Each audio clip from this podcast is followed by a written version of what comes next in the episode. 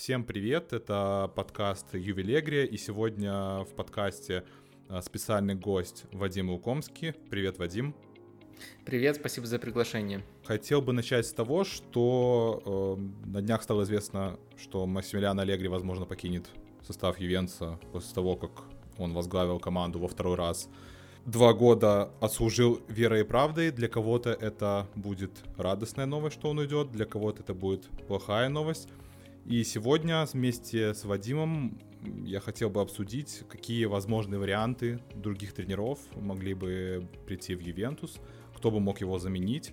И сперва бы я хотел начать с того, что, ну, как бы, возможно, подвести итоги этих двух лет э, Аллегри в Ювентусе. И начну я, пожалуй, наверное, с сухих цифр. В этом сезоне серия прошло 37 матчей. Ювентус одержал 21 победу, 6 матчей было сыграно в ничью и 10 поражений. А, ну, я думаю, что мы будем наталкиваться от того, что у Ювентуса 10 очков отобрали, но при этом как бы они были завоеваны, скажем так, на поле. 69 очков, то есть столько же, сколько у Интера, и это как бы третье место. Последний раз 10 поражений было в сезоне 2010-2011, э, когда команду еще возглавлял Дель Нери, и тогда Ювентус стал седьмым. А до этого так, такое же количество поражений было в сезоне 98-99, и тогда мы заняли шестое место вот вообще в общем, в общих чертах, как бы ты оценил вот эти вот два года, которые провел э, Аллегри в Ювенtuсе? Ну, меня Аллегри разочаровал. Я был очень высокого мнения об Аллегри. Э, ну, в принципе, вот э, не, не просто в его первый приход в Ювентусе, а в принципе вот до, скажем, последнего прихода в Юве. Э, мне казалось, он построил, я в принципе до сих пор так считаю, если мы говорим о его первом Ювентусе, настоящую команду хамелеон. То есть этим эпитетом очень часто разбрасываются. Но мне кажется, если кому-то он, он применим на 100%, вот это вот тот самый Ювентус Аллегри.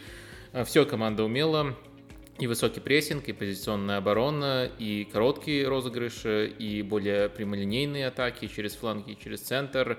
Терял постоянно футболистов э, и придумывал новые идеи, как, как, как их заменить. И заменял, замены часто были не прямыми, а вот именно за счет э, тактических э, инноваций от Аллегри. Так что я очень высокого мнения о нем был, и, может быть, это оказывало на него дополнительное давление, то есть, э, может, может быть, я к нему не объективен, потому что я, я, может быть, я к нему слишком строг, вот по этой причине, но во второй приход он меня сильно разочаровал, мне кажется, он и на треть не построил команду, которая была тогда, я сейчас говорю не про результаты, а говорю именно про про то, как в каждой конкретной стадии он команду развил, либо не развил.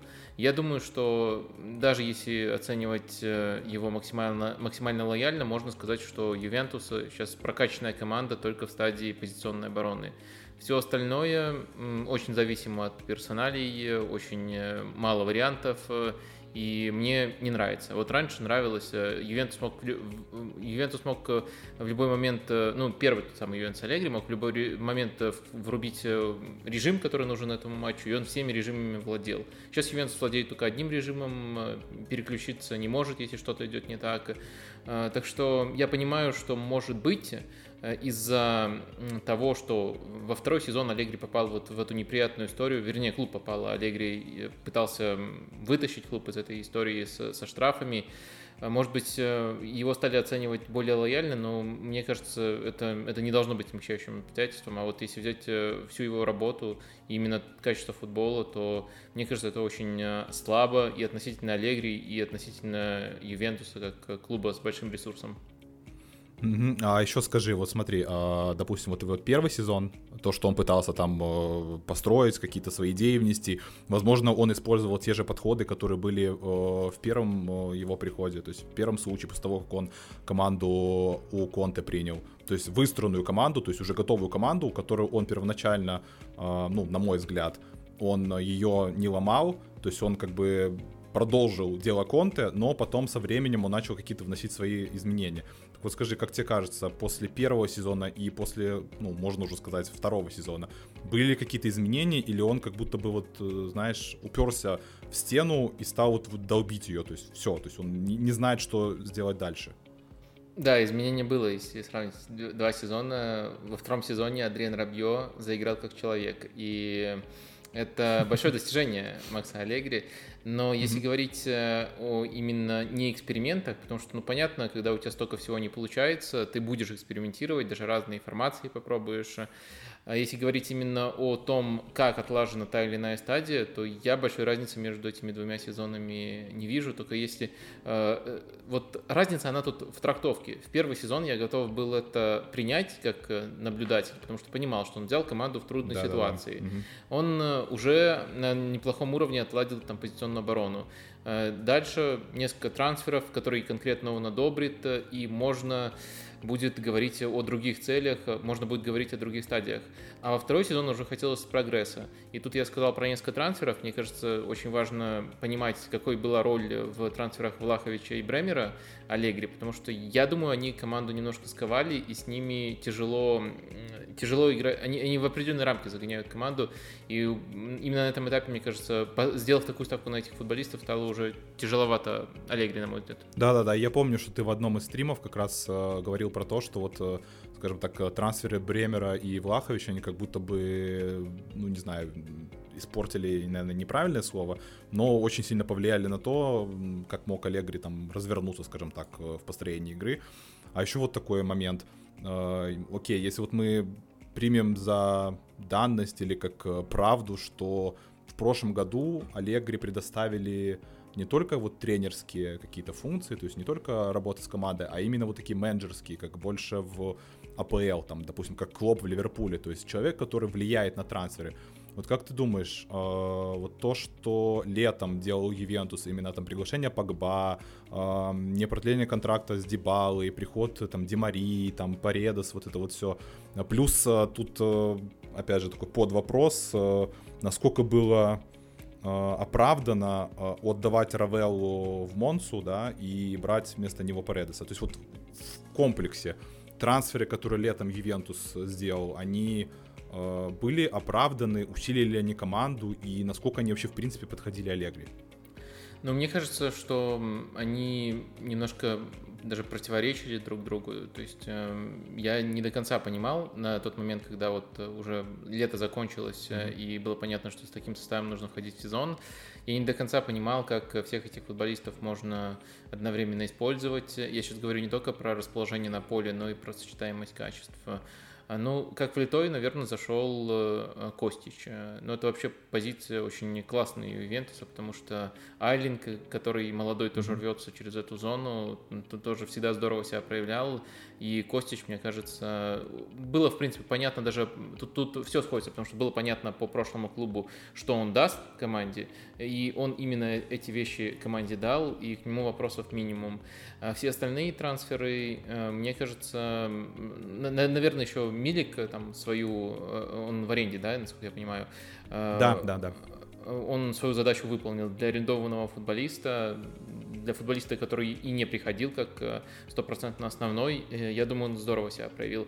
А вот э, в остальном, мне кажется, даже по поведению Аллегри по отношению к этим футболистам было понятно, что многое пошло не по плану. Ну вот Паредес, наверняка его рассчитывали Паредес наверняка на него рассчитывали как на разыгрывающего опорника.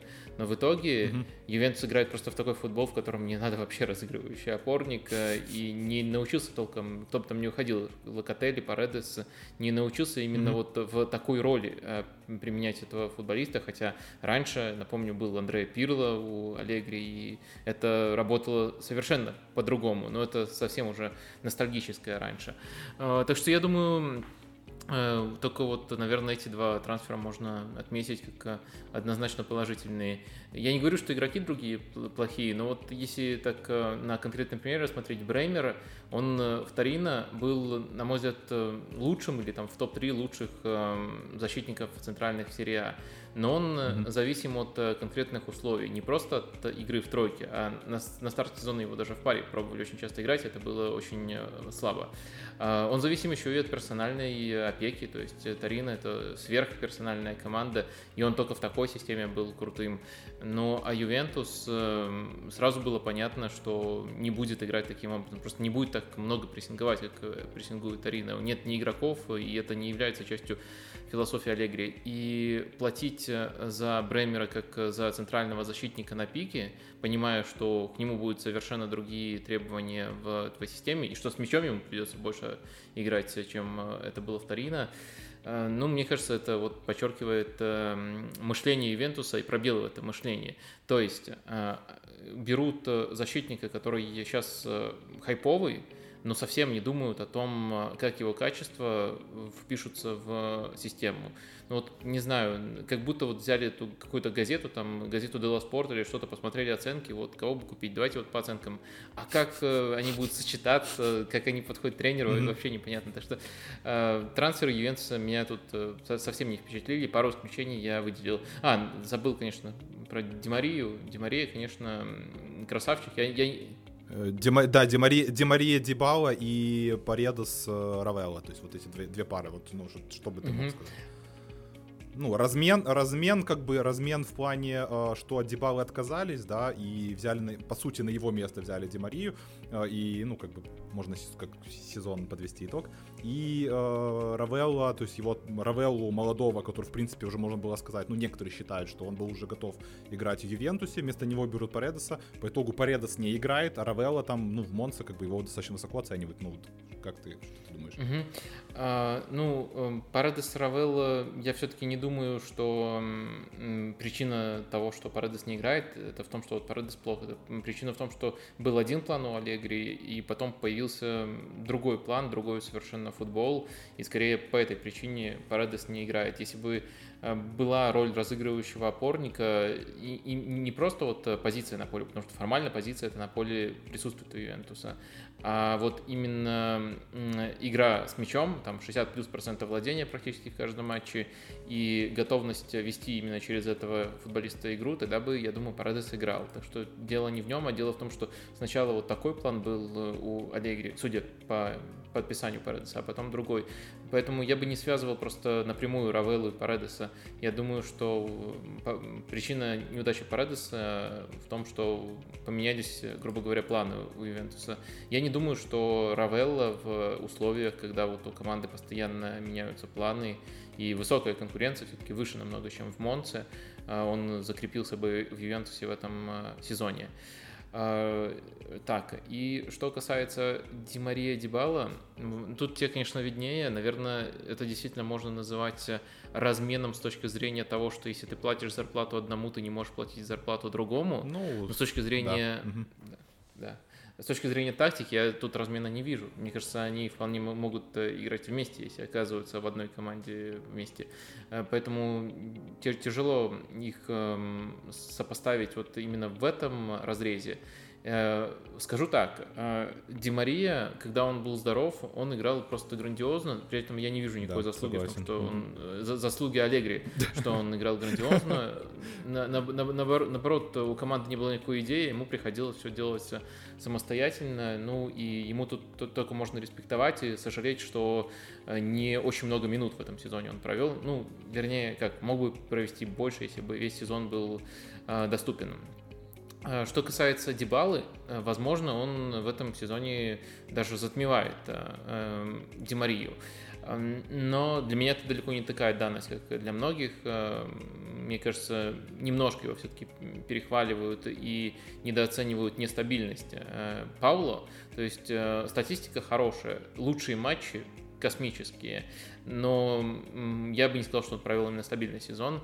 А, но ладно, это уже детали пошли. Да, да, да. Наверное, главный тезис в том, что э, Дебала этого сезона, это далеко не Дебала, который уходил из Ювентуса. Мне кажется, ему помогла некоторая перезагрузка и персональный контакт с Мауринью, который очевидным образом у него есть.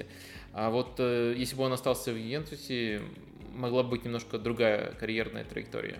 Да, но мне кажется, вот мы друг друга поняли, о чем ты говоришь. А я думаю, что мы об одном и том же тексте подумали, когда ты говорил про Дибау и про Димарию.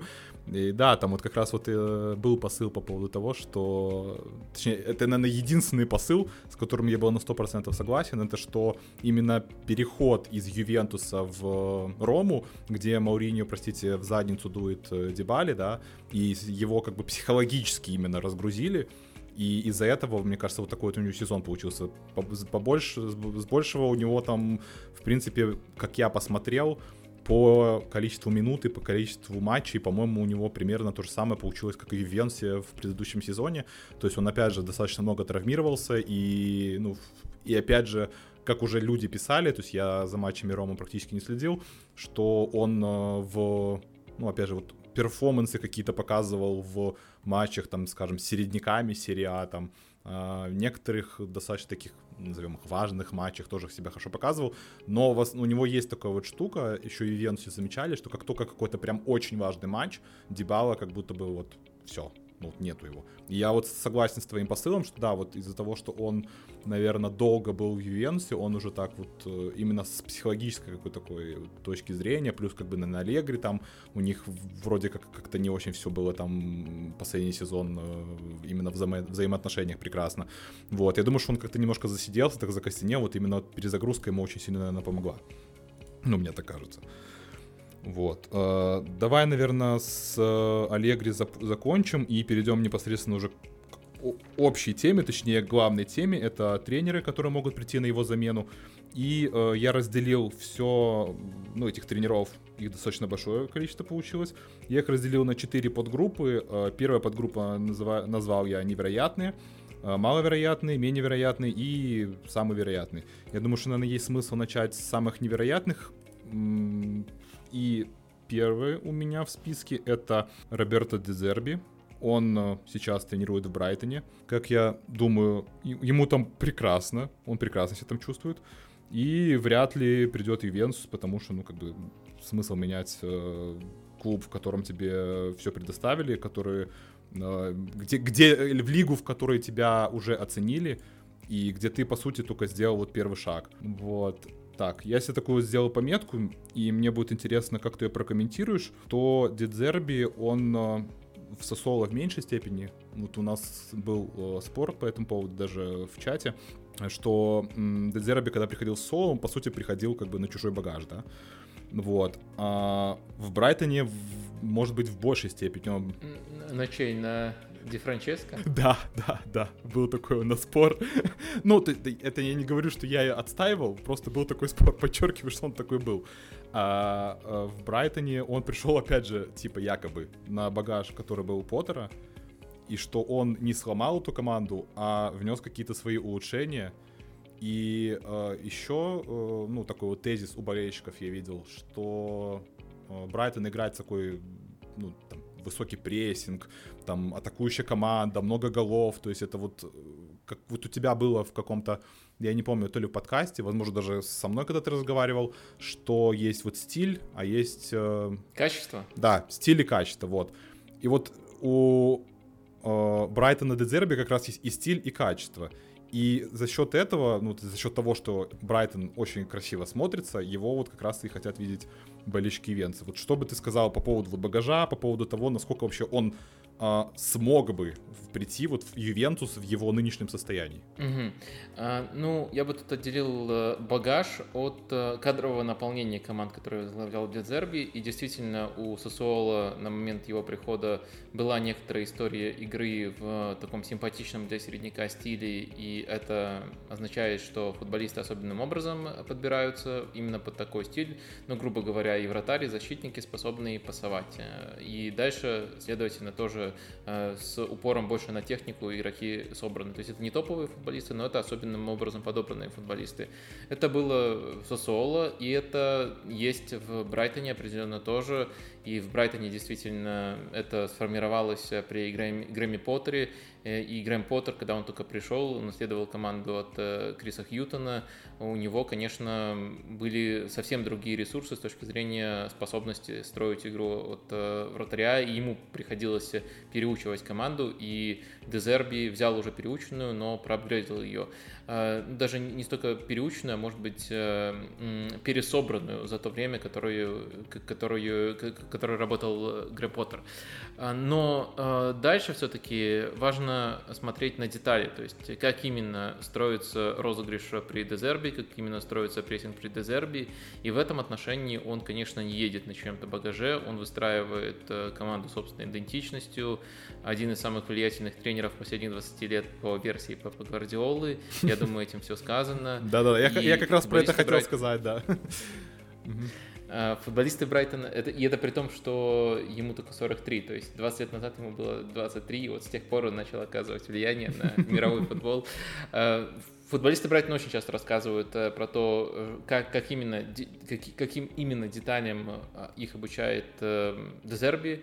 Это точно не просто продолжаем делать то, что делали при Грэмми Поттере. Это именно построение еще более четкой идентичности, еще более смелая команда. И, как ты сказал, действительно это сочетается с качеством. И вот интересно, если смотреть с позиции Ювентуса, то у Ювентуса, наверное, для топового клуба клуба э, хуже подобраны футболисты для того, чтобы играть в футбол Дезерби.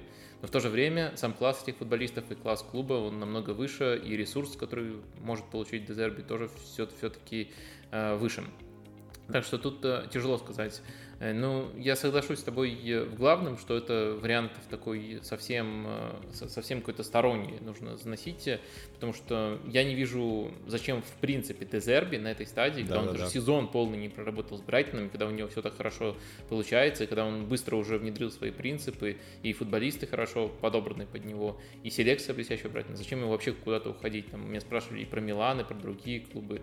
Ну, я на полном серьезе отвечаю, простите, ребята, вы, конечно, смотрите свою команду, не смотрите Брайтон, но Брайтон сейчас сильнее Милана, и извини, я тоже заранее извиняюсь, сильнее Ювентуса. Просто да, да, да. Про, про, вот э, да, не, я согласен. Вот при лобовом столкновении mm-hmm. сыграли бы они, я, я почти уверен, что Брайтон, ну в одном матче может быть э, все что угодно, но Брайтон играл бы лучше, создал бы больше моментов, бы. ну и там как как с Арсеналом получилось бы, я думаю примерно. Так что пока не думаю, что он захочет уйти в Ювентус. Так что вроде высказались по нему, но согласен, что это невероятный вариант. Да, да, да. И второй невероятный вариант, это уже, знаешь, э, наверное, может, э, я бы сказал, даже мой личный вариант, хотя, в принципе, ну, проскакивала тоже его э, кандидатура с точки зрения того, что, блин, ну, человек без работы, только вот без работы. Э, уже человек отказал, там, Челси, по-моему, отказал, ну, Челси уже назначил, понятное дело, другого тренера Почетина, вот. Тоттенхэму отказал, сидит без работы, как сыч, надо ему найти работу. Это Юлия Нагельсман, вот. Тут я тоже себе сделал такие небольшие пометки. Э, молодой, как его называют, лэптоп-тренер, который после непонятного, ну это вот то, что я сказал, после непонятного увольнения из Баварии без работы, и постоянно всплывает, вот именно тоже у болельщиков всплывает. То есть СМИ ни разу не писали, что там Нагельсман, Ювентус, ни разу такого не видел. Вот что бы ты сказал, э, опять же, это как невероятный вариант, но как бы смог бы он в Ювентус прийти, в нынешний, опять же. Ну, Нагельсмана я очень высоко котирую. Эм, это тренер, который вот именно своим влиянием, своим тренерским влиянием а, может э, из аутсайдера делать команду уровня Лиги Чемпионов. Именно это мы наблюдали в э, Хофенхайме. Потом в Лейпциге тоже он поднял их на принципиально новый уровень. Если смотреть по качеству, были сезоны, когда Лейпциг был наравне с Баварией, даже по некоторым метрикам ее превосходил, что в Бундеслиге просто невозможно. В Баварии, э, мне кажется, его проблемы были не тактическими, но и, как мы уже выяснили, эти проблемы сильно преувеличены. То есть сам факт увольнения не говорит о том, что это был тотальный провал. Что это... он плохой, да. Провалом скорее было его увольнение. Не все получалось, но я думаю, это слишком суровое решение было. А, в то же время, мне кажется, в Ювентусе ему будет э, трудно. Ему будет трудно по ряду причин. А, во-первых, э, мне кажется, Нагельсман может э, считаться чуть не самым смелым, и это не обязательно комплимент, это просто его характеристика, чуть не самым смелым тренером в принципе, потому что мы знаем, что у всех топовых тренеров есть такие склонности, и Гвардиола, и Клопа, все они, и Почетина, и, наверное, даже Тухель, хотя тут кое-что можно пересматривать в последние годы. Все это смелые тренеры, и мне кажется, Нагельсман может даже претендовать чтобы называться самым таким радикальным с точки зрения своих идей, с точки зрения готовности раскрывать матч в обе стороны и э, это может давать э, феноменальный, э, феноменальный результат, феноменальное качество игры в правильной системе. Но я думаю, что Ювентус очень долго промучается с ним, а как он будет промучается, пока дойдет до этой точки, а как он будет работать с составом, который под прессинг, контрпрессинг не адаптирован и который состоит не из молодых футболистов, Э, молодые футболисты в данном случае это не просто по, про цифру в паспорте, а про, э, скажем так, способность впитывать в себя новое. И у молодых все-таки это лучше проявляется. Сори, если это кто-то посчитает эйджизмом, но я думаю, что такая корреляция все-таки есть. И даже в Баварии где-то... Бавария, в принципе, по философии ему команда близкая но каждую идею так э, плотно внедрить, как в других клубах, у него не получалось, в том числе потому, что футболисты слишком уже сформировавшиеся. Это, конечно, не такой рассинхрон, который был у Анчелоти с Баварией, когда без него тренировки устраивали, но все равно полный там синергии тут не было. В Ювентусе, я думаю, еще будет хуже, чем в Баварии, вот именно по соотношению, э, насколько ему будет легко достучаться до футболистов. Это другая страна, это не самая молодая команда. Это команда, которая чуть не другой по полюсу стиль представляет. А, так что вот эти два варианта, которые ты отнес невероятно, это очень интересно с точки зрения того, что ну просто хорошие тренеры, и вроде как они Ювентусу по карману. Но во всех остальных аспектах это ну, такое большое решение будет, которое потребует от Ювентуса очень много терпения. Я не уверен, что Ювентус э, э, вытерпит перед тем, как это даст результат. Да, я согласен, что это вот э, варианты как раз из какого-то фэнтези-футбола там, да, или футбол-менеджера, да, когда ты просто э, принял решение, что твоя команда будет играть там в атакующий интересный футбол, который будет привлекать болельщиков, но при этом ты, э, ну, игра не так не, не как-то не симулирует э, обстановку, которая может быть в команде. И плюс я еще вот, когда ты говорил, да, поймал себя на мысли, что возможно а, руководство Ювенца, которое сейчас тоже непонятно, там, знаешь, э, из-за того, что раньше было, ну, как бы, ты знал, что вот Аньели президент, да, там есть рядом где-то Ривабене, Недвид и так далее, то есть была какая-то структура. А сейчас у меня такое ощущение, что это как будто какие-то временные варианты, то есть это люди, которых посадили в клуб, э, чтобы они там покопались в бумагах, э, эти все конюшни там прибирались, да, и потом кому-то отдали уже на постоянку этот клуб. Поэтому, когда, если точнее, ты будешь назначать какого-то тренера типа Дерби или Нагельсмана, то э, мне кажется, что не будут терпеть. То есть будет такая же штука, вот как случилось в Баварии. То есть они назначат при каких-то первых же каких-то проблемах, а как ты вот, ну, сказал, они будут, скорее всего, точнее, 100% будут, вот, то его просто уволят. То есть это будет как бы для него в резюме будет там, типа, там, пришел Ювентус, бла-бла-бла, попытался, уволили там. Ну, понятно, что для нормальных а, владельцев других клубов это ничего не значит, но, то есть, мне кажется, что да, вот они оба бы, мне кажется, до конца сезона, возможно, не доработали бы в Ювентусе. Вот. А, так, давай перейдем а, ко второму подпункту. Это маловероятные. И думаю, что начнем с Рафаэля Паладина. Я его отнес маловероятный, то есть первоначально он был в такой категории, наверное, самый вероятный, но он на днях продлил контракт с Монсой, и мне кажется, что, ну, если человек уже там дал какое-то слово, то вряд ли он будет летом резко просить идти там Галиани, Берлускони, что типа отпустите мне ивент, поэтому я его вот перекинул в маловероятный. Что ты думаешь про него? Тоже, ну как бы так вкратце, что ты думаешь про него и про Монцу в целом? Ну, по вот этот сезон последний Монцы в серии а, Монца очень приятный футбол играла. Там на самом деле и при Стропе у них были попытки играть во владение, что для команды, которая только пробилась, было весьма похвально. Но Паладина все это структурировал. А, Паладина сделал из этого действительно хорошую идею с классными комбинациями. А, схема у него похожая на атлантовскую, и у него пятерка, которая в последней линии открывается, она очень активно меняется, я бы сказал, даже более свободно, э, при этом сохраняя общую структуру, то есть взаим, взаимозаменяется, э, даже более свободно, чем непосредственно в самой Аталанте, уж точно более свободно, чем в нынешней Аталанте, может, можно сравнить с Аталантой, которую, в которую все влюблялись, и для маленького клуба это и симпатично, и по результатам очень здорово, если взять там отрезок с его назначения, там почти в Еврокубковой зоне идет Монце, так что подтянул ее очень здорово, взяв, по-моему, даже в зоне вылета. Так что Паладина отличную работу проделал. Но у меня только два вопроса. Я думаю, ты как болельщик лучше на них ответишь. Первый – это его опыт, а второй, если все-таки Ювентус решил взять вот из этой категории тренера, тоже, конечно, эта категория достаточно такая философская и непрагматичная, Почему не Гасперини? Гасперини же тоже с опытом в Ювентусе. А Гасперини тоже готов идти, наверное, на повышение. И даже вот в Наполе говорят активно, что он может э, прийти. Наверное, не без участия Джунтоли. Наверное, он был в списках э, на возможную замену перед тем, как Джунтоли ушел из Наполи. То есть э, я думаю, что вот если брать кого-то, вот именно такого типажа, то надо брать оригинал, а не копию. Даже хорошую. А не копию, да. Да, слушай, я вот когда сказал про ивент, да, так э, получается, да, Паладина тоже там пару сезонов в ивенте побегал, правда, Гасперини там тренировал, вот, э, но, кстати, вот интересно, что я когда перебирал список э, тренеров, которые, ну, там, так или иначе мелькали в связи с Ювентусом, э, Гасперини почему-то нету, то есть Гасперини вообще, то есть даже самые такие мусорные источники Гасперини ни разу нигде не, не называли, хотя ты знаешь еще, допустим, когда после прошлого года там Аллегри провожали, что типа, ну так, в полушутку, а, но Гасперини был в списках. И вообще, в принципе, даже когда Аллегри назначали после первого, Гасперини был в списках. А сейчас у меня такое ощущение, что как будто бы, знаешь, вот эм, а, может, это по-дилетантски прозвучит, но как будто бы вот он в Аталанте засиделся, да, Гасперини. Этот сезон уже не такой яркий, как предыдущий.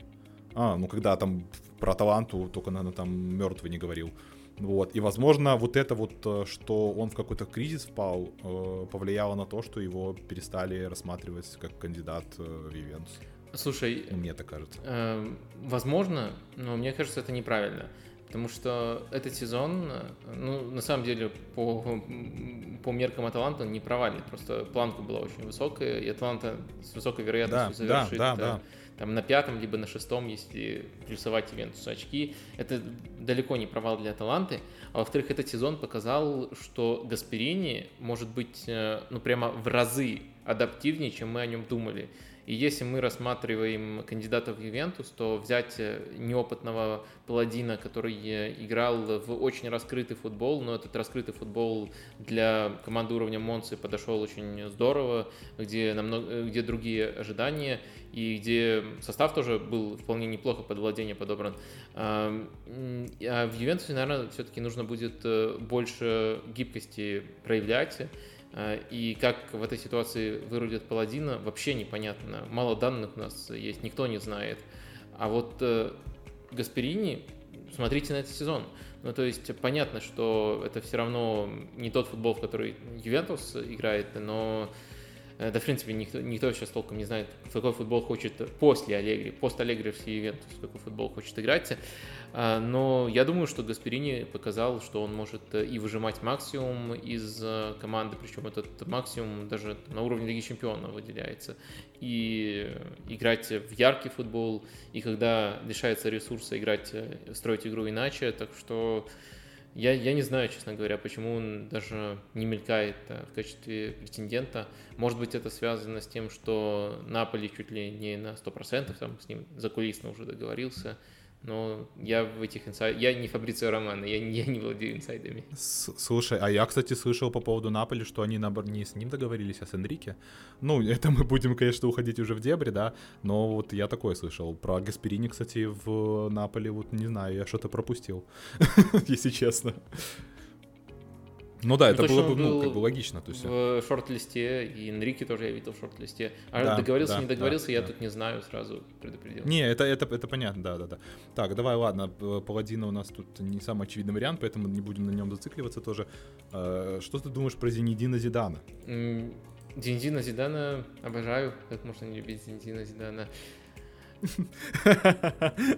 А в Ювентусе? Ну, мне кажется, очень интересный вариант. Э, Конечно, есть, есть вот этот вот э, элемент... э, Вообще, если говорить о тренерах, которые выиграли столько всего, сколько выиграл Зидан, то элемент неопределенности, элемент сомнения в нем, он намного больше, чем в любом другом тренере. И это, наверное, особенности его стиля. Мы вот уже, я, по крайней мере, на, на- на стриме и, и в текстах э, пытаюсь в общих чертах делить тренеров на реляционных и системных. И Зидан, конечно, не системный. Он как Анчелотти, но вот. Анчелотти, сколько ему пришлось э, раз совсем все доказать перед тем, как э, люди начали осознавать, что почти в любой команде его подход может сработать. Я думаю, Зидан в этом отношении не хуже, и почти в любой команде действительно его подход может сработать, и какого-то базиса, который он мог бы пошатнуть в Вентусе, просто не выстроено, поэтому его идеи могут быть э, практически абсолютно любыми.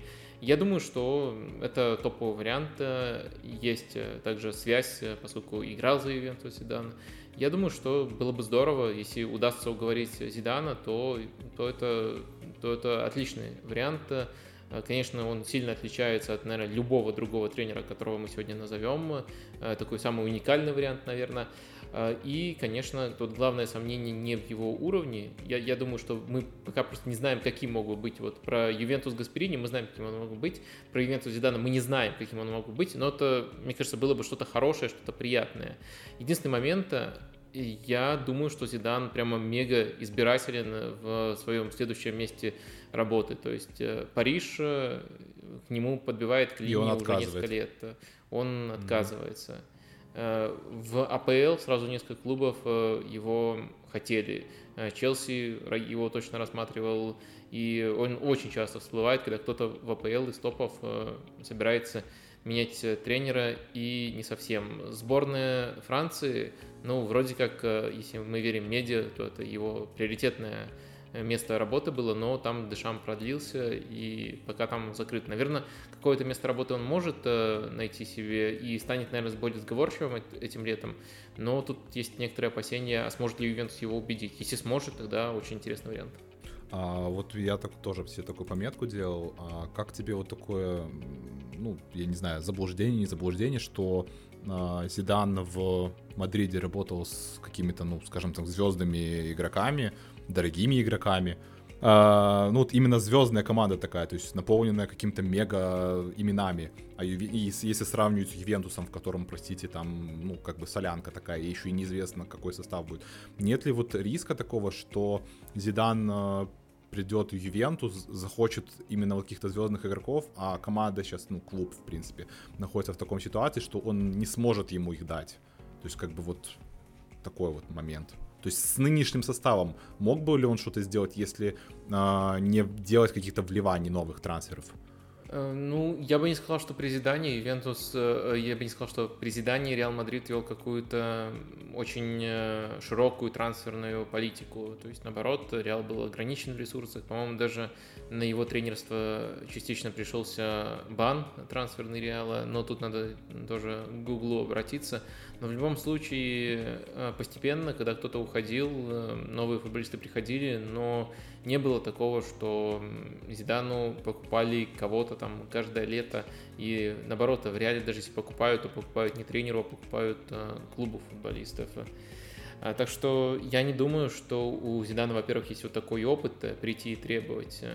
А, Во-вторых, мне кажется, он показал, что может в рамках своего подхода, подхода, который раскрывает качество футболистов, а не какую-то конкретную систему, строить разные команды. Его Реал тоже менялся и с Криштиану, без Криштиану очень разные команды, и разные отрезки внутри сезонов. Понятно, Реал, когда у тебя есть вот, этот, вот эта центральная ось, которая у него была с Модричем, Кроссом, э, Казимира и Бензема, все равно он будет закован в определенные рамки, но внутри этих рамок он менялся.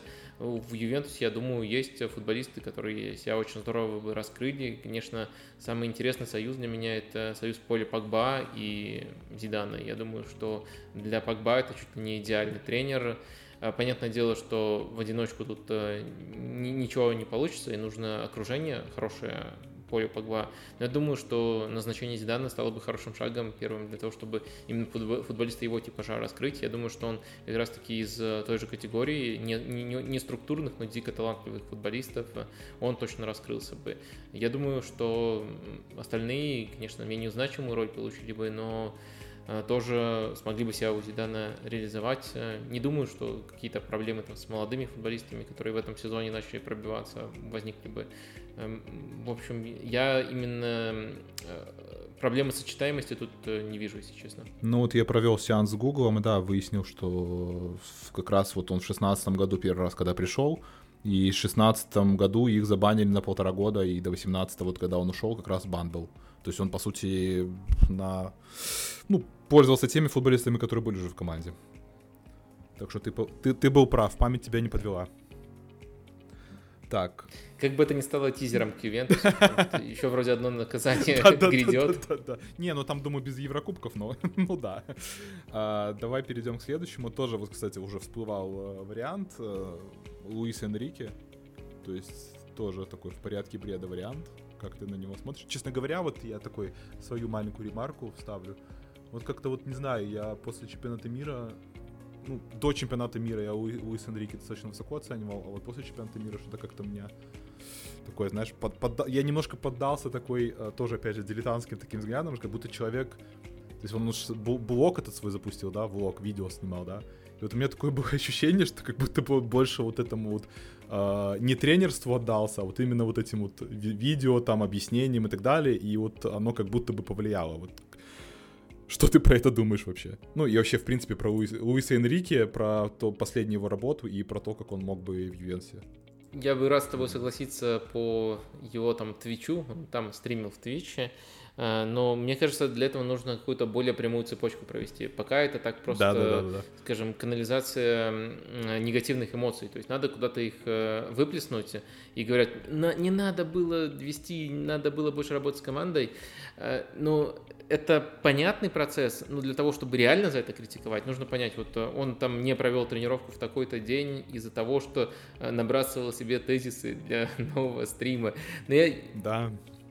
Или, или, или больше думал про стрим, чем ну, про тренировку? Мне кажется, это все очень эфемерно, и нельзя вот реальную цепочку построить, поэтому я все-таки предпочитаю Нет, его за это не критиковать, а наоборот, наверное, даже хвалить. Понятное дело, что критика или похвала тут все упирается в результат, э, Э, вышли бы там хотя бы до полуфинала, тогда бы абсолютно другая реакция была бы на, это, на, на эту практику. Э, не вышли, значит, эта практика самая главная проблема, которая была у сборной Испании, других проблем не существует. Э, тут, тут короче, не, не соглашусь. Что касается в целом Луиса Энрике, давай, чтобы тут не засиживаться на нем, тем более вариант все-таки не основной. Вообще не основной. Скажем, что можно посмотреть примерно те же опасения, которые мы говорили про Нагельсмана и про Дезерби. Я думаю, если брать философский полюс, то Луис Энрике к ним близок. В некоторых смыслах а, он кажется даже более догматичным, и это может быть даже более важная претензия с точки зрения, с точки зрения его сборной Испании, и тем более с точки зрения Ювентуса, который он а, унаследует, если возглавит. А, я думаю, тут примерно те же, те же плюсы и минусы. Может быть, там другая востребованность, может быть, он более доступен сейчас Э, но в целом, я думаю, это те же плюсы и минусы. То есть это в целом тренер топовый, ну, в самом худшем случае около топовый. И это хоро- хорошо бы взять тренера такой категории Ювентусу. Но, мне кажется, очень догматичный и плохо совместимый с Ювентусом вот э, в текущем моменте. Так что, наверное, наверное все-таки Э, можно найти интереснее варианты. Значит, отпускаем его в Наполе, пусть там Де Лаурент с ним договаривается. Э, и следующий вариант, вот, кстати, знаешь, вот этот вариант тоже, я уже сколько себя помню, каждый, каждый сезон, наверное, может даже каждую зиму всплывает Учана Спалетти, то есть э, в привязке с Ювентусом. И ну, у болельщиков в основном такая реакция, типа, ну, какой Спалетти, вы о чем вообще? Ну, то есть не в плане, что оценивают его не тренерские какие-то качества, да, а именно какие-то человеческие. То есть вот э, идет отторжение на уровне вот какого-то отношения вот человеческого именно. Тренерские там уже не, не смотрят. Такая же ситуация в Анчелоте, кстати. Вот, как ты думаешь, э, у Чана Спалетти и Ювентус? Ну, там понятно, что с Наполи они уже, скорее всего, расходятся, и он будет в рынке. Смог бы он прийти в Турин или нет? А, я думаю, да. Джун Толли, Спалетти, связка воссоединяется, все очень, все очень логично. Э, Спалетти показался тренером мега адаптивным, э, и Наполе лишь последний пример этого. Ниже определенной планки он практически нигде не падал, при этом футбол был очень разным, под, под э, футболистов адаптируется, реально их улучшает, так что я думаю, это Э, шикарный вариант э, и вариант, который также нам э, скажет о том, что есть реальное влияние у Джунтали на назначение нового тренера. Потому что для меня это чуть ли не более интересная фигура, чем непосредственно новый тренер но фигура интересная в контексте, это просто попытка взять кого-то попсового, кто сейчас на слуху, вот собрал чемпионский Наполи, иди к нам, соберешь нам э, чемпионский Ювентус, заменим, наконец, Мароту и сделаем клуб снова великим. Нового это, возьмем. Вот да, это, это вот попытка в этот популизм сыграть, либо это попытка м, понять, что вот очень долго Джунтоли проделывал не только в чемпионский сезон качественную работу в Наполе. И, может быть, не все сразу получится, но ему надо дать полномочия, ему надо дать работать и постепенно двигаться к этой цели в Ювентусе. Если это второе, то э, влияние на назначение нового тренера, с которым у них есть connection, мне кажется, это прямо очень важный и крутой шаг будет. Так что если Спалетти, то для меня это не только сигнал того, что приходит э, сильный тренер в Ювентус, сильный, который, я думаю, сможет справиться с этой командой и выжить из нее, может быть, не, не в первый сезон, там, прямо титул, но очень многое выжить из этой команды. И также сигнал того, что в, в целом э, есть, э, скажем так, пространство, где может работать Джунтоли, и что Ювентус не просто убрал одного тренера, назначил другого, а перезапустился как проект. Так что это для меня было бы очень хорошим сигналом, если бы Спалетти пришел. Ну да, смена, смена такой системы. Я, честно говоря, когда ты говорил про то, что э, ну, вот, доверие там к Джунтоле, да, и что вот он как связка именно придут, я почему-то вспомнил, что когда приходил Маротто, он привел с собой Дель Нери. и закончилось это не очень. Но как бы понятно, что Дель Нери это и Спалетти это совсем разные, там, не знаю, разные уровни тренеров, да, но как бы все равно забавно. Вот, а давай перейдем к менее вероятным вариантам. И тут вообще, честно говоря, э, ну, для меня лично это странно, просто максимально странно. Ну, примерно так же странно, как и нахождение в списке Паладина. Ну, правда, его маловероятно отправили. Э, для меня было очень удивительно, когда э, итальянские СМИ, причем а. То есть, подожди, мы сейчас мы двигаемся вверх, то есть те, кого мы сейчас обсуждаем, они менее вероятные, но они все равно да, более вероятные, да, чем те, которые да, мы обсуждали да, раньше. Да, то есть, ну как бы, да, то есть я судил именно по тому, как э, часто и насколько авторитетные источники поднимали эти фамилии, то есть как бы не, это я не сам придумывал, сразу говорю. А, вот и менее вероятный вариант, опять же говорю, что э, Паладина был довольно странный вариант и он был бы выше, если бы не продлил контракт с Монцей. Но вот этот вариант для меня вообще просто убийственный и вообще абсолютно непонятный. Это Тиаго Мото.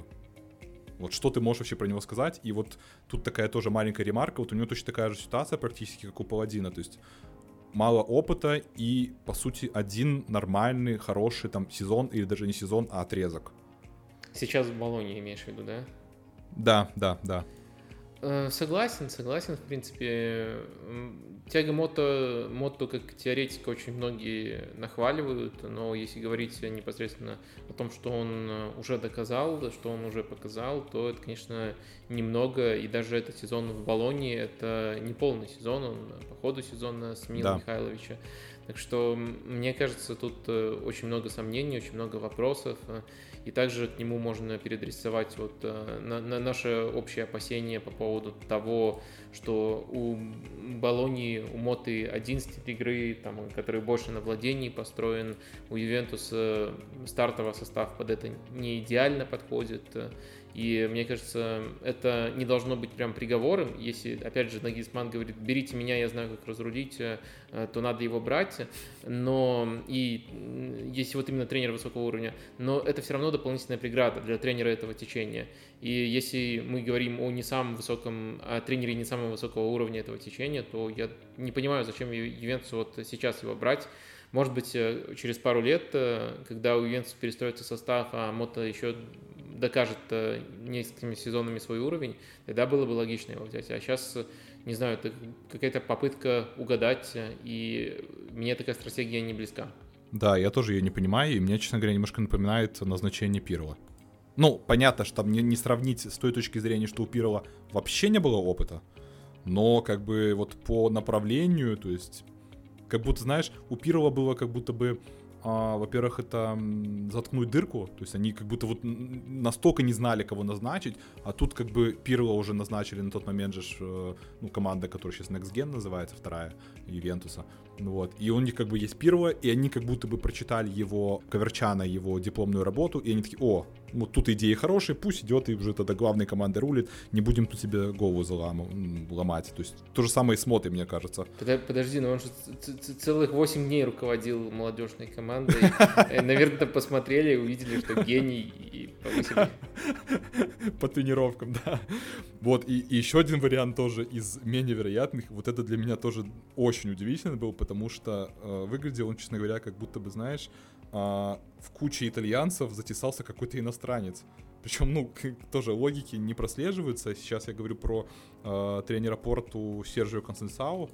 И как бы тоже непонятно, то есть э, какая логика для него э, уходить из Порту, да, где он там 6 лет э, тренирует, и, в принципе, достаточно успешно тренирует. Ну, какой, какой смысл ему, в принципе, уходить из спорта, если только там, не знаю, там новый проект какой-то. И главный вопрос, зачем он Ювентусу?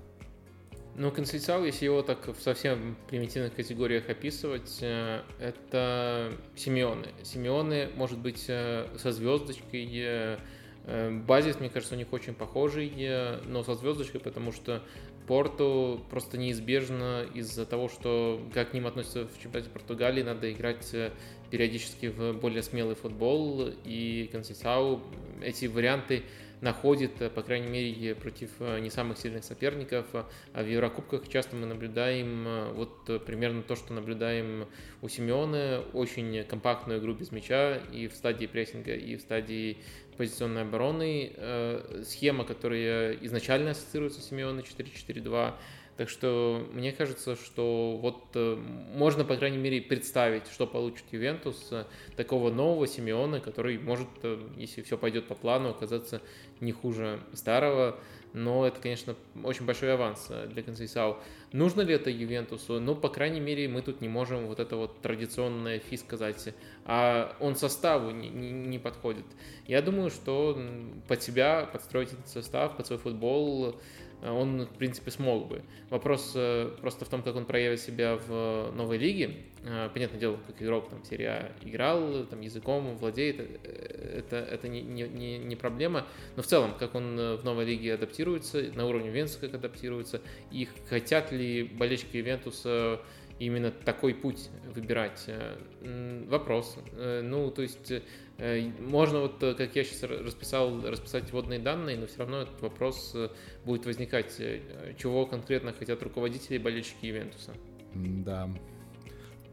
Я однажды еще, пока ты говорил, я подумал про то, что, возможно, это была такая байка, а, что когда Ювентусу кто-то забивает, ну, там из команды, скажем так, не топовой, то Ювентус сразу начинает им интересоваться. И некоторых таких игроков даже притащили, по-моему, в Турин. Ну, они там не заиграли, но притаскивали. Так вот, у меня такое ощущение, что э, этот вариант появился из-за того, что Ювентус спорту играл. И получается, ну, посмотрели, что как на фоне порту выглядит Ювентус, и, видимо, решили рассмотреть такой вариант. Ну, у меня как бы других вариантов, как это случилось, у меня, ну, просто нет. И, наверное... Нав... Э, с, с Монци, наверное, точно так же было. Да, кстати, да. Ну, единственный клуб, по-моему, который... По-моему, да, наверное, единственный клуб, который два раза Ювентус за сезон обыграл. Причем, ну, вообще без вопросов. А Наполи, на, Наполи два раза. Вообще список полностью сходится. Все сходится. Хотя это страшно, если Спалетти известен только тем, что два раза обыграл Ювентус, тогда это страшно. Да. О, и сейчас вот самый, наверное, самый мой любимый вариант, и я думаю, наверное, тебе тоже понравится, это возвращение в Ювентус Антонио Конте. Что, вот, что, что, что, что, что, тут, про, что тут можно сказать? Насколько Конте, знаешь, такой вопрос вот главный, наверное. Насколько Конте изменился с того времени, как он ушел с Ювентуса? Я думаю, мало изменился. В тактическом плане, мне кажется, это все тот же Конте. То есть, э, да, есть у него некоторая гибкость. Там, грубо говоря, 3-5-2, либо 3-4-3 в разных клубах по-разному. Но в целом, если мы берем принципы, причем принципы это не обязательно примитивные какие-то у него, э, короткий розыгрыш практически всегда с ним ассоциируется, при этом там с мячом э, и Эм, в прессинге команда не очень смело действует. То есть э, есть разные вещи, некоторые там модные, современные у Конте и отлаженные до автоматизмов, э, некоторые такие, как говорят болельщики, не подбирая лучшего слова, трусливые для топ-тренера. Э, так что вы знаете этот набор, его плюсы, его минусы. В тактическом плане вообще не изменился с точки зрения характера. Может быть, стал еще более, еще более ворчливым, Э, хотя вот много говорят про его там конфликтность, э, но не знаю, может, я тут адвокатом выступаю, но мне кажется, в этом сезоне можно было бы, скажем так, э, немножко другую планку к нему применять, потому что так получилось, что у него очень много всего наложилось. Там и смерти близких ему людей, от э, тренера по физподготовке Винтроны э, до Михайловича, Виали, и у него собственная операция была, он несколько игр пропускал.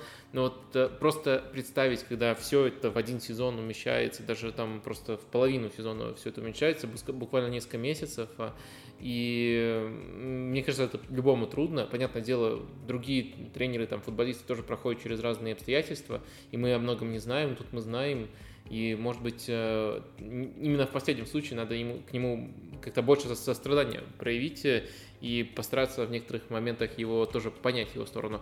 Но в целом, когда это повторяется из клуба в клуб, э, то есть, есть некоторые опасения. Ну, главное из этих опасений это то, что в любом случае это недолгосрочный вариант.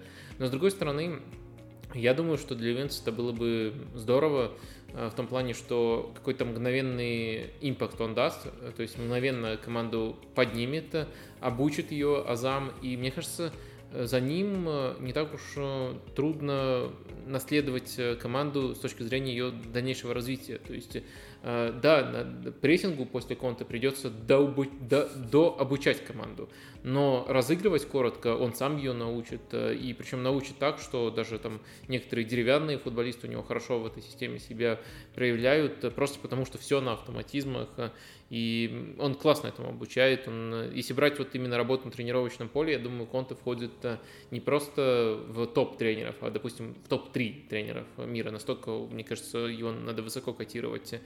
Э, вопрос только в том, сколько смелости он готов проявлять э, и э, как он себя в там, психологическом плане, в плане построения атмосферы проявляет. А вот на тренировочном поле это прям очень сильный тренер. Если он захочет вернуться в Ювентус, мне кажется, это, это было бы хорошим вариантом. И, наверное, мне кажется, что Ювентус не обязательно должен бояться краткосрочки. Я думаю, что наоборот, это нормально, если придет Конте на какое-то время, наладит э, игру, грубо говоря, два сезона, если все пойдет нормально. И потом, э, ну, грубо говоря, э, Ювентус э, попытается взять кого-то из тех, э, кого мы уже упоминали, там, э, Дезерби, если будет доступен, Нагитсмана. Я думаю, это могла бы быть неплохая линия наследования и поступательного развития. Э, но это пока, конечно, все на такой зыбкой э, почве э, строится. Ну, как бы попробуй... Нам тяжело угадать следующий шаг Ювентуса, а тут, а тут попытка на несколько сезонов вперед прикинуть. Но мне нравится этот вариант. Единственное, только, опять же, захочет ли Конте возвращаться, какая у него история именно с руководством. Ну, понятно, с одной, с одной стороны, руководство Ювентуса поменялось, с другой стороны, это, по сути, все та же семья. Да, в том-то и дело. Угу. Вот это вот, мне кажется, надо рассматривать. И это тебе, болельщикам Ювентуса, намного виднее. Э, футбольные перспективы, мне кажется, ну, это отличный вариант. Это э, вариант не долгосрочный, это вариант там со своими издержками, но из тех, на кого Ювентус может реально претендовать, это, это очень мощно было бы пригласить Конте. Но вот ты правильно сказал, я, кстати, про, про вот эту, ну, я, я точнее задумывался, я про это читал, что у него все вот это вот навалилось, да, про операцию я слышал, и про то, что там Виали, Вентроны, да, все это, что наложилось, и просто вот э, тогда на вот эту речь, которую он говорил на пресс-конференции э, после там какого-то матча, про то, что игроки Тоттенхэма там не способны, что у них там яиц нету, что там э, Леви это человек, который там э, никогда чемпионскую команду не построит, там, ну вот это вот все, то есть то, что он вывалил, это вот как раз, мне кажется, наверное, да, вот это все накопилось, все это вместе, и, ну, я думаю, что он уже на тот момент просто понял, что надо все эти мосты сжечь, и вот на такой вот волне уйти из команды посреди сезона. Ну, там, честно говоря, с Тоттенхэм там тоже все понятно было уже, куда оно все это валилось, да. И я тебе хочу сказать, что вот, ну, ты настолько сейчас убедительно говорил, что да, я подумал про то, что на, это вот был идеальный вариант на один сезон, допустим, да. То есть э, вот этот, э, почистить состав летом, взять там, допустим, нескольких каких-то игроков, чтобы пришел Конте, он это все как бы там до какого-то уровня довел, и потом какой-то уже следующий тренер, который там уже, допустим, ну там атакующий какой-то там, не знаю, кто-то, вот, то есть именно а, вот эту вот кризисную команду, да, там, привести в какому-то виду такому, которого уже можно отталкиваться и строить что-то новое. То есть, ну, это, наверное, реально идеальный какой-то вариант. Из всех, которые вот на, сейчас мы обсудили. Ну, вот пере- переходим тогда к невероятной тройке. Причем она реально невероятная. Я никогда бы не подумал, что вот из всех кандидатов, опять же, которых мы обсудили, вот эта тройка будет самая вероятная, которая прям обсуждается. И э, начнем, пожалуй, наверное, с Винченца Итальяна. Ну, то, что я читал, что, опять же, я не сильно много матчей видел, что у него система достаточно сложная такая в Ферентине, что он чем-то похож на Сари, и что у него такой вот атакующий стиль, но при этом он как бы вот для него контры, вот контратаки, то есть если команду ловят на контратаках, то, то прям это вообще, ну, дырка, скажем такая, да. То есть и в принципе, насколько я помню, Ювентус, наверное, этим и пользовался, когда один точный матч был э, Ферентина и Ювентуса. Вот. И при этом еще такой вот, я тоже пометил себе минус его, ну, как, не знаю, можно ли это сказать минус, есть такое предупреждение у болельщиков, что, типа, если э, тренер там работал с командами такой, скажем, средней руки или там предтопами назовем их, то он как бы для него сложно перейти в топовую команду, хотя, честно говоря, нынешний ивент я топовой команды бы не назвал. Ну вот. Э, и что ты думаешь по поводу Виченца Итальяна? Ну, вообще, в принципе, и э, перспективы в Ювентусе? Ну, я думаю, что вот ты упомянул, что его можно сравнить с Ари, его также можно сравнить с Дезерби. Ну, то есть это типаж тренера, который у каждого там свой, свои детали, но который в среднике. Серия, там, если говорить про Сари, это был Эмполи, если говорить про Дезерби, это был Сосуола показывает э, очень симпатичный футбол, э, готов доминировать, э, по крайней мере, стараться доминировать абсолютно в каждом матче, даже против топовых соперников. И это дает весьма годный результат. Вот так можно было про каждого из них сказать. И мне кажется, что итальяна это вот э, следующий представитель этого течения. Наверное, там, если брать сугубо по возрасту, то Дезерби все-таки окажется немножко моложе его, но вот э, это следующий тренер этой волны. Наверное, из э, доступных тренеров этой волны, он, наверное, сейчас лучший в Италии. Вот, э, скажем так, стильные итальянские тренеры. Э, и вот кто из них сейчас самый модный и готовый идти на повышение, наверное, это будет именно Винченцо Итальяно. Э, так что, мне кажется, это его неплохо характеризует.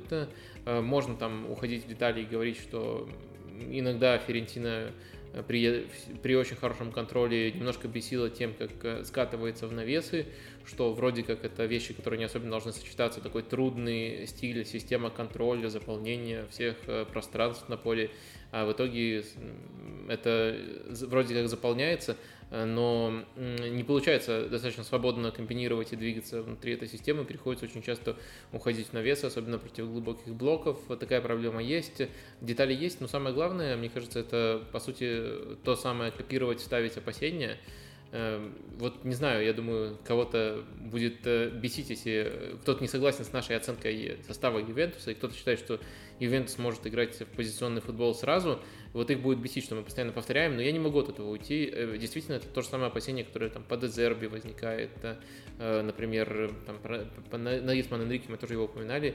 Я думаю, итальяно это из этой категории варианта, и тоже не на 100% э, совместимы.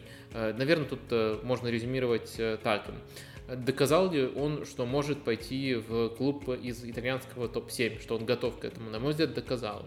Может, и это было бы интересно. И даже в Ювентусе будет интересно за ним следить. Подходит ли он конкретно Ювентусу? Я бы ответил, скорее нет. То есть не категорично, но мне кажется, скорее нет. Слушай, ты когда сказал про навес бол, да, ну это точнее, ты про навесы сказал, а я подумал про навес бол, да, и это два, два еще их альтернативных имени у Ювенуса, это навес бол и кальмабол. И получается, что и есть еще человек, который любит эти навесы делать, это Костич. И получается, что итальяна отчасти, ну, если ты говоришь, свалится к навесам, то уже готов. Не-не, э, любит делать и квадраты, но Костич умеет их а, делать. А, да-да-да, это важное уточнение. А, тоже достаточно странный вариант, а, но опять же вероятный, очень вероятный, потому что человек остался недавно без работы, точнее он решил оставить себя без работы, это Андрея Пирова. И тут вот главный вопрос, да, а, по сути у него а, два года опыта, ну даже не два года, он последний год даже по сути не закончил, вот. И насколько сильно вот он изменился. Я не знаю, насколько ты там смотрел игры этого Фатиха Карагемрюка, этого турецкого, да? Ну, или где-то там видел, не знаю, какие-то хайлайты или еще что-нибудь.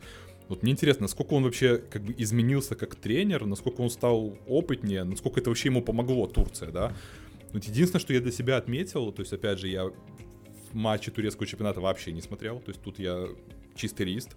Но при этом для меня было вот так показательно, что у него, его команда очень много забивала, ну, достаточно много забивала, то есть она, по-моему, в топ-3 по количеству забитых голов, но при этом они пропустили на уровне аутсайдеров, то есть такое, знаешь, э, как будто ну, у них матчи, в принципе, получались такие, вот я видел, что там 3-3, там 4-3 у них было, то есть они на какой-то хоккей больше, да. То есть вот это, это пока, пока показывает, какой стал Пирло тренер, или это просто такая команда у него была, то есть что ты можешь вот это, по, по этому поводу сказать, и насколько он стал опытнее именно как для того, чтобы возглавить Ювентус?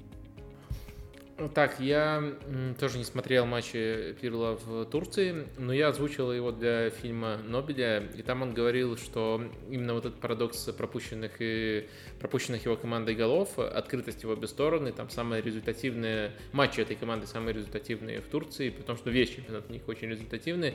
Это связано с тем, что на первых порах э, ему было трудно отладить оборону, то есть его стиль именно на первых порах очень много голов пускал, а потом более сбалансированная картина появилась.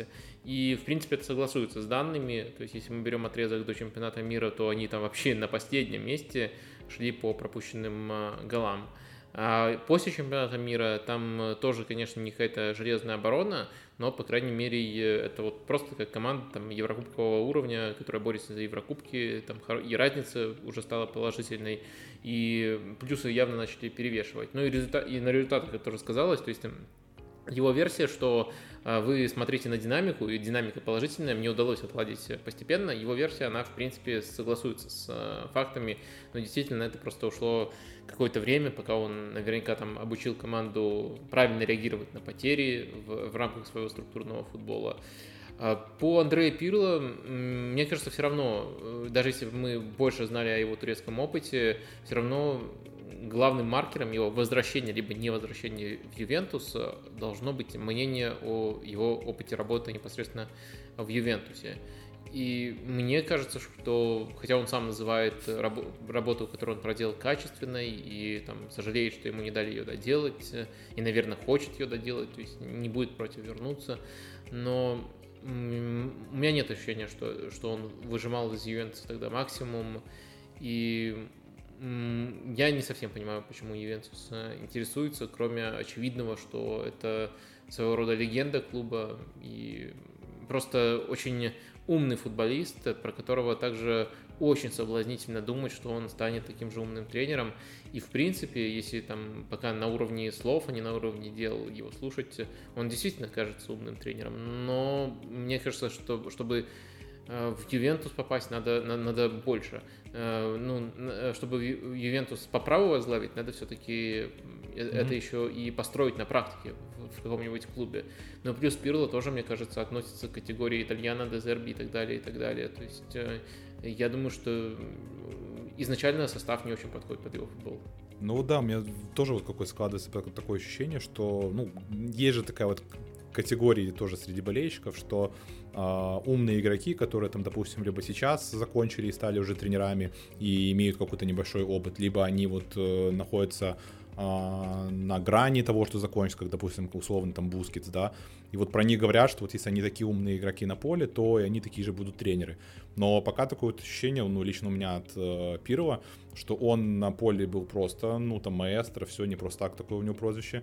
И плюс, опять же, ну, говорят, опять же, я сам не читал, хотя там где-то есть а, его диплом очень какой там достаточно такой интересный, мощный. Вот, но у него пока не, как будто бы не перешло вот из этого, из теории в практику. То есть, ну, ну, мало слишком времени прошло. То есть вот два сезона и плюс там Ювентус, э, который, опять же, там и не дали, и там и ну, свои там были моменты. Вот, плюс там, как я понял, вот из э, сериала, который они там снимали, не помню, там Amazon там снимал или кто там, а, что в раздевалке там какие-то проблемы были. То есть он э, с раздевалкой там что-то непонятки какие-то были. То, есть, то ли, можно даже сказать, он ее потерял. Ну, такие вот слухи были. Вот. И, опять же, если на все это смотреть, ну, как бы реально странно, почему его вообще, в принципе, рассматривают. Ну, у него просто стал э, опыт Ювентуса, который оценили негативно, плюс сезон в Турции. Ну, как бы, что, что поменялось? По сути, как бы ничего не поменялось. Ну, мне так кажется. Угу. Согласен, согласен тут э, полностью. А, так, и последний вариант, и причем он самый-самый вероятный, потому что даже вот я сегодня перепроверял, э, практически все, опять же, такие вот источники, которые, можно сказать, э, там и инсайдеры, которые вероятные по Ювентусу, называют следующим тренером Ювентуса Игора Тудора. И тут я немножко больше подготовлен, потому что я разговаривал со специалистом по Франции, это Оля, Оля Любушкина. Вот, тоже выписал тут небольшой список скажем так, претензий к нему. Это, опять же, как уже говорилось у другого тренера, то, что он приходит в готовые команды и выезжает на чужом багаже. Но это вообще, честно говоря, мне кажется, у болельщиков достаточно такая вот частая штука, что типа э, тренер не самостоятельная фигура, что есть какие-то тренеры, которые что-то предлагают новое, а другие просто приходят и продолжают, э, грубо говоря, на их багаже делать что-то то, то, то же самое, скажем так, да. А, плюс у него достаточно требовательная система, и э, у Ювенца совсем не подходящий к этому состав, и плюс у него еще были э, конфликты с лидерами э, в Марселе, это с Ундером и с э, вот, Димитри Паэт, вот. Ну, в общем, что ты думаешь про Игора Тудора в Ювенце? И как вообще, ну, то есть, Марсель, ну, я думаю, что ты Марсель намного больше видел, чем э, турецкий чемпионат, и вообще э, Лигу 1 больше, чем турецкий чемпионат. Что ты думаешь про Игора Тудора и вообще про его вот э, работу в клубе, и как он, что, что он может дать Ювентусу, в принципе? Так, э, ну давай по пунктам. Да, Марсель видел достаточно много. Я думаю, что на Гасперини действительно похож. Ну и в принципе это такая одна школа мыслей. И может быть наоборот даже некоторые слишком сильно роднят вот этих вот тренеров, э, Тудор, Гасперини, Юрич, э, ну, по сути, Тудор э, там через одного человека унаследовал и очень многие принципы откатил Вероне, которые были там еще при Юриче. Ну, Юрич был там, помощником Гасперини, Гасперини повлиял на Юрича, Тудор очень многие вещи применял, которые которые, э, которые использовал до него Юрич. Ну и, в принципе, то, что он делал уже в команде самостоятельно, в, в Марселе, в команде, на которую такой тренер влияние оказывал, где был вообще сам Паули, это скорее ближе к футболу Гасперини, Юрича, а не к футболу Сан-Паули, так что про багаж я все-таки тут не соглашусь. А, главный, главная mm-hmm. особенность такого футбола – это персональный прессинг по всему полю, и Тудор действительно пытается играть таким образом. А, даже если мы говорим о том, что э, при э, Сан-Пауле Марсель тоже пытался прессинговать, хотя с этим были большие проблемы, он делал это совершенно по-другому. Сильно Тудор перестроил команду и с точки зрения кадровой, как ты сказал, был конфликт с Дмитрием Паетом, который был до этого невероятно важным футболистом, просто вынужден, даже вот из-за этого фактора нужно было атаку очень сильно перестраивать, и если брать что-то вот такое явно позитивное, очень мне нравилось, как он э, тасует футболистов в атаке, то есть у него варианты были разные, да, это вообще Алексей Санчес как самое близкое к нападающему, на практике вообще без э, чистого нападающего. Э, иногда э, вариант, где там нападающий и под ним два атакующих полузащитника, и они могут быть разными по наполнению. Там, когда больше контроля, то вот в роли одной из десятых выходит Гиндузи, а иногда там выходит кто-то вроде Ундера, когда дриблер нужен, а иногда там просто два созидателя, и он может этим очень здорово варьировать, латерали, конечно, раскрывались у него тоже на таком же уровне, как э, у Гасприни. Ну, Гасприни это прям давняя традиция, но если брать вот прямо самый яркий пример, то это, конечно, близкий арсенальскому сердцу Нуну, Нуну Таварыш, который э, пришел в Арсенал, там несколько ярких матчей провел, но в целом провалил свой дебютный сезон в Арсенале. А, и оставил плохие впечатления. Но в схеме с э, тремя центральными защитниками, где он играет на фибровку, он стал там сверхрезультативным, сверхопасным. Джонатан Клосс, который играл на другом фланге, он э, тоже провел блестящий сезон, но от него это, это, этого можно было ожидать. Он, он, он раньше, у него позитивная динамика была. В общем, э, если брать действительно какой-то ориентир, то это Гасперини и есть э, свои фишечки, скажем так, в рамках вот этого подхода у Тудора. Это, наверное, отличает его с хорошей эм, стороны, если мы его э, рассматриваем как эм, кандидата. А, наверное, наверное, в целом можно сказать, что его работа в Марселе это очередной э, положительный Э, очередная положительная страница в его резюме, и она должна скорее его приближать к клубу вроде Ювентуса, чем отдалять.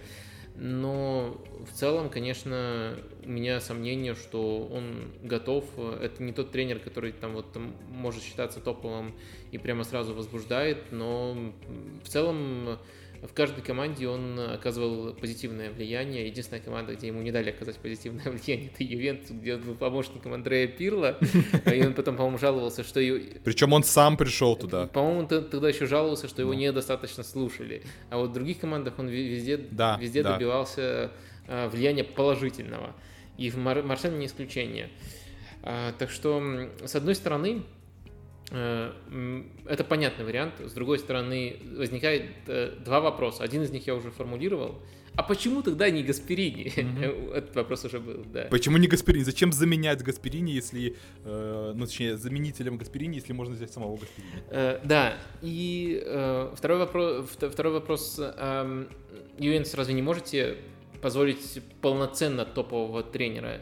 И это, мне кажется, тоже тоже вопрос в подвешенном воздухе. Может, может, действительно не может найти там, который был бы и совместимый, по-настоящему топовый. Э, ну, если так, то неплохой вариант. Я думаю, Бремер будет рад, потому что вот мы эту школу описали, а как он блистал во Торино. Вот это, по сути, назначение под э, Глейсона Бремера. Угу. А еще, слушай, такой момент был, эм, опять же, Оля мне говорила, что у него очень такой энергозатратный футбол, то есть а, вот по Ивенцу, по нынешнему, не знаю там, насколько там физподготовке уделяют внимание, но иногда такое ощущение, что в концовке команда так немножко подрубливает, то есть э, какие-то моменты есть, как будто бы, ну, устает команда, а вот у Тудора как раз надо пахать. А, еще она мне такой говорил момент, э, что э, он не очень любит ротацию, и что у него форварды вот именно такие вот, э, скажем так, очень э, работящие. Я не знаю, ну, у меня как первая мысль была, что вот как Марата, который там и попрессингует, и побегает и так далее, и что вот именно Влахович, ну, если он останется, опять же, тут вопрос большой, если Влахович останется, то он Тудору не совсем подходит, то есть э, не его формата форвард. Ну, что ты про эти тезисы можешь сказать? Ну, все это правда, но я не думаю, что есть прямо какая-то кардинальная несовместимость э, у Ювентуса, у футболистов Ювентуса с, скажем так, возможностью хорошо подготовиться к сезону и вот э, соответствовать физическим требованиям э, Тудора. Конечно, есть некоторые футболисты, которые вызывают сомнения. Я бы, я бы больше еще волновался, еще сильнее, чем сейчас волновался бы за Паредеса, Мне кажется, вот ему было бы особенно трудно играть в такой футбол, и, может быть, даже схематически не, не очень э, вписался бы. А Влахович, с одной стороны, я согласен с тем, что там прессинг и все такое, с другой стороны, мне кажется, как раз-таки задачи игроков э, тройки, при том, что прессинговать должна вся команда, они достаточно ограничены. В том плане, что это персональный прессинг, э, и да, тебе надо постоянно перекрывать своего оппонента, не выключать ни на секунду. Если выключишься, то там по цепочке все может развалиться. И надо не терять концентрацию. Но сказать, что он прямо э, очень много заставляет работать своих нападающих, я бы не сказал. В том плане, что он просит делать их необходимый минимум, может быть, там э, в каком-то среднем диапазоне работать, э, просто потому что э, персональный прессинг – это прессинг, с которого нельзя выключаться, но в то же время это прессинг, в котором задача футболиста сужается, а не расширяется. И мне кажется, кстати, прогресс Алексиса Санчеса в прессинге очень сильно с этим связан, потому что он всегда очень много бегал и очень тупо бегал. А сейчас он по-прежнему может бегать, но ему сузили задачу, и он прямо хорошо прессинговал в этом сезоне. И тут вот примерно так это описывается. То есть э, выключаться нельзя, но задача вполне посильная и, э, что главное, понятная. Тут если уже игрок не работает, то к нему прям персональные претензии летят, поскольку, ну, не работает тут можно только если ты халтурчик. Э, я, я думаю, что но если Влахович будет настолько невменяем, если до, него, до него невозможно настолько достучаться, то это, это, это прямо клиника какая-то. Я думаю, в целом ноги у него есть для того, чтобы эту работу проделывать. И поэтому я думаю, что особых проблем э, не будет, а особенно учитывая, что нападающий это с точки зрения прессинга не самые затратные позиции. Латерали, вот на, на этих позициях э, нужны такие киборги или пол, полукиборги. И, наверное, вот э, Костич, Айлинг на левом фланге эту задачу смогут закрывать. Квадрада в его 74 года, я не уверен, но... Вот да, я про него подумал сразу. Так что, может быть, эту позицию придется проапгрейдить, либо, не знаю, там, Киезу переучить как-то на эту позицию, учитывая, что, э, несмотря на то, что это формально латераль, но это прямо смелый латераль, прям максимально смелый латераль, но Киеза, с другой стороны, мне кажется, футболист просто более широкий с точки зрения мышления, так что Хотя вот Ундер некоторые матчи играл именно латералем, в том числе. То есть он и в тройке играл, и латералем. Иногда там такие варианты наблюдались. А, в общем, я думаю, тут э, совместимость э, в целом будет найдена. Это точно не худший вариант, но и не тот, э, от которого прямо возбуждаешься. Если хочешь, могу вне списка, вне слухов назвать два варианта, за которыми мне было бы интереснее всего. Давай, только, и, слушай, а э, за, спойлери сразу, это они в Италии или они за пределами Италии? За пределами Италии. Но... И все свободны? Доступные, да, доступные. Давай. Э, Грэм Поттер и Марсело Гажарда. Гальярда, если, если кому-то так больше нравится. Э, Грэм Поттер... Да, вот когда, когда ты второго фамилию сказал Гальярда, я понял про кого-то. Да, первый не сразу, ну да. Ну, Грэм Поттер э, как раз-таки из-за того опыта, который я упоминал, как он переучивал Брайтон, я думаю, что в Ювентусе, особенно когда он вооружился опытом похожей работы, одноплановой работы в Челси, я думаю, он здорово себя проявил бы а, как эм, тренер, который э, может начать ставить вот этот вот более трудный футбол, но в то же время Э, проявляет адаптивность, очень хорошо готовится к соперникам. Я очень высоко его оцениваю. Мне кажется, последний опыт э, заставляет некоторых его недооценить, но как раз-таки Ювентус мог бы хитро его себе забрать в момент, когда он не хайповый. А Марсело Гажарда, ну, я, я думаю, просто в целом очень интересно в целом клуб, который его сейчас возьмет, может некоторый джекпот э, сорвать, поскольку это почти готовый топовый тренер, который просто э, не работал пока что в Европе. И он в первую очередь про прессинг, про интенсивность, а не про фанатичное фанатичное помешательство на коротких розыгрышах. Так что я думаю, своему базису он тоже мог бы Ювентус обучить. Плюс он очень часто использовал схему с э, ромбом, и мне было бы очень интересно посмотреть на полузащиту Ювентуса в этой формации. Я думаю, что если все здоровы, то у Ювентуса очень интересно, особенно с учетом прогресса молодых футболистов, подбор полузащитников. И в этой схеме было бы прямо мега интересно следить за их э, прогрессом. И плюс, если уже выделять страну, где эта схема работает, на самом деле эта схема в Европе редко мы можем найти хорошие примеры. Э, чтобы именно в Европе э, ромб работал и приносил хороший результат. Можно там вспомнить Ливерпуль Роджерса, можно некоторые проекты вспомнить Серия А. Эмполи очень часто играет с ромбом. Ювентус при Аллегри когда-то играл с ромбом. Но в серии А работает чуть лучше, чем в других лигах, и я думаю, что можно было бы снова попробовать эту, эту фишку провернуть. У Ювентуса интересный для этого состав, э, так что э, вот э, если, если абстрагироваться от всех слухов и просто смотреть как, не, как нейтральный зритель, кого, за, за кем интересно было последить, я бы вот выбрал этих двоих. Ну, Поттером ты, конечно, убил сейчас просто на всех болельщиков Челси, хотя, в принципе, мне кажется, что адекватные болельщики Челси там нормально оценили его работу, потому что, как бы, ну, простите, когда тебе два состава новых игроков притаскивают, да, и потом какие-то еще требования странные э, предъявляют, а потом еще руководитель говорит, играй 4-4-3 там, или как он там говорил. Ну вот, ну как бы тут можно головой поехать. А вот честно, я не помню, э, Гальярда, он же Гажарда, он э, в Европе тренировал или нет? Э, один из тезисов, который я озвучил, он готовый топ-тренер, который пока просто не засветился в Европе. Из-за этого не всем очевидно, а, что просто он топ-тренер. Угу. Вот э, я, по крайней мере, так его характеризую. Э, а кого ты хочешь тогда уже скажи, раз я, раз я тут влез и со своим мнением 5 копеек ставил? Не, не, я правильно сделал, что влез, потому что как бы я сам смотрю на этот список, который у нас есть, э, и ну у меня очень много вопросов к каждому из э, тех, кого мы озвучивали, да, ну, кому-то в меньшей степени, кому-то в большей степени. Вот честно, как бы я и у себя в чате на канале писал, и так э, размышлял, кого бы я хотел видеть.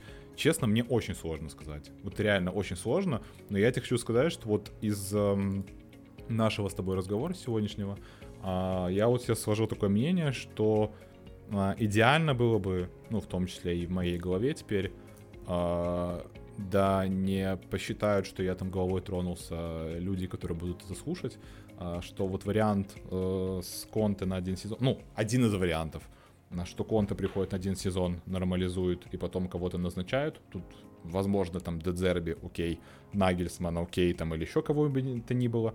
А второй вариант, который сразу, э, чтобы работал, это либо Итальяна, либо Гасперини. Ну, то есть, как бы других вариантов лично я из таких вот, которых э, мы проговариваем именно как реальных, плюс-минус, ну, я бы, наверное, этих назвал. Но, честно, кстати, э, когда ты сказал про Гажарда, да, то есть я сразу вспомнил, что я как-то про него читал что-то, и мне тоже вот очень прям... И, по-моему, даже не один текст я про него читал, и тоже вот сложилось мнение, что как бы странно, что человек, который там тренирует, он, по-моему, в Аргентине же тренировал, да, в последнее время? А, ну, главный его проект это Ривер. Ривер, он и финалы, и выигрывал да, Копу да. Либертадорес, так что да, там больше всего да. успехов. Да, и мне вот это запомнилось. И, по-моему, кстати, он же не, не старый, он достаточно молодой, по-моему. Ну, как молодой, 47 лет ему, то есть там э, итальяна, например, 45, э, ну то есть... Э, ну это ж не старый. Не, ста, не старый, но да. он тренирует с 11 года. Ну это молодой относительно что, тренер, да. Мне кажется, именно его тренерский опыт, это, это, это уже солидно, солидно накопилось ключ сезонов. Да, и вот честно, я вот когда а, читал про него, я вот подумал, то есть я не, как бы не, не озвучивал никогда, но у меня такая мысль была, она была и как-то вот ушла. Ты мне вот просто сейчас напомнил, что да, вот я бы, честно говоря, очень хотел бы на него посмотреть. Ну, вот реально, то есть вот потому что я слышал и потому что вот ты сказал, да, я бы очень хотел посмотреть, но опять же из-за того, что это нигде ничего нигде не, не фигурирует, не обсуждается, я просто понимаю, что это вот, ну, не, нереально, мне кажется. Но круто было бы посмотреть, то есть без вопросов вообще. Слушай, а еще мы так немножко останавливались э, с большим интересом на фигуре Спалетти. Он тебя не убеждает как э, претендент? Ну, вот тут я же говорю, что, ну, когда мы на нем останавливались, вот меня вот немножко вот это вот смущает именно, что отношение вот, э, скажем так, болельщиков э, к нему. То есть, ну, лично меня как бы там, ну, какие-то есть какие-то там претензии к каким-то его словам, когда, которые он когда-то там что-то говорил, там, или про Ювентус, там, или, допустим, ну, е- есть такое, ну, как я же как, как болельщик рассуждаю. А, ну, в общем, ну, было бы Слушай, интересно. я, я помню его слова про Ювентус. Тебе не понравится. Он говорил, работая в Роме, что второе место в одной лиге с Ювентусом э, это уже э, своего рода трофей. Так что я, я думаю, болельщики Ювентуса не против таких слов будут. Ну, наверное, да. что-то другое. Я думаю, что на вот этой фразе надо и закончить.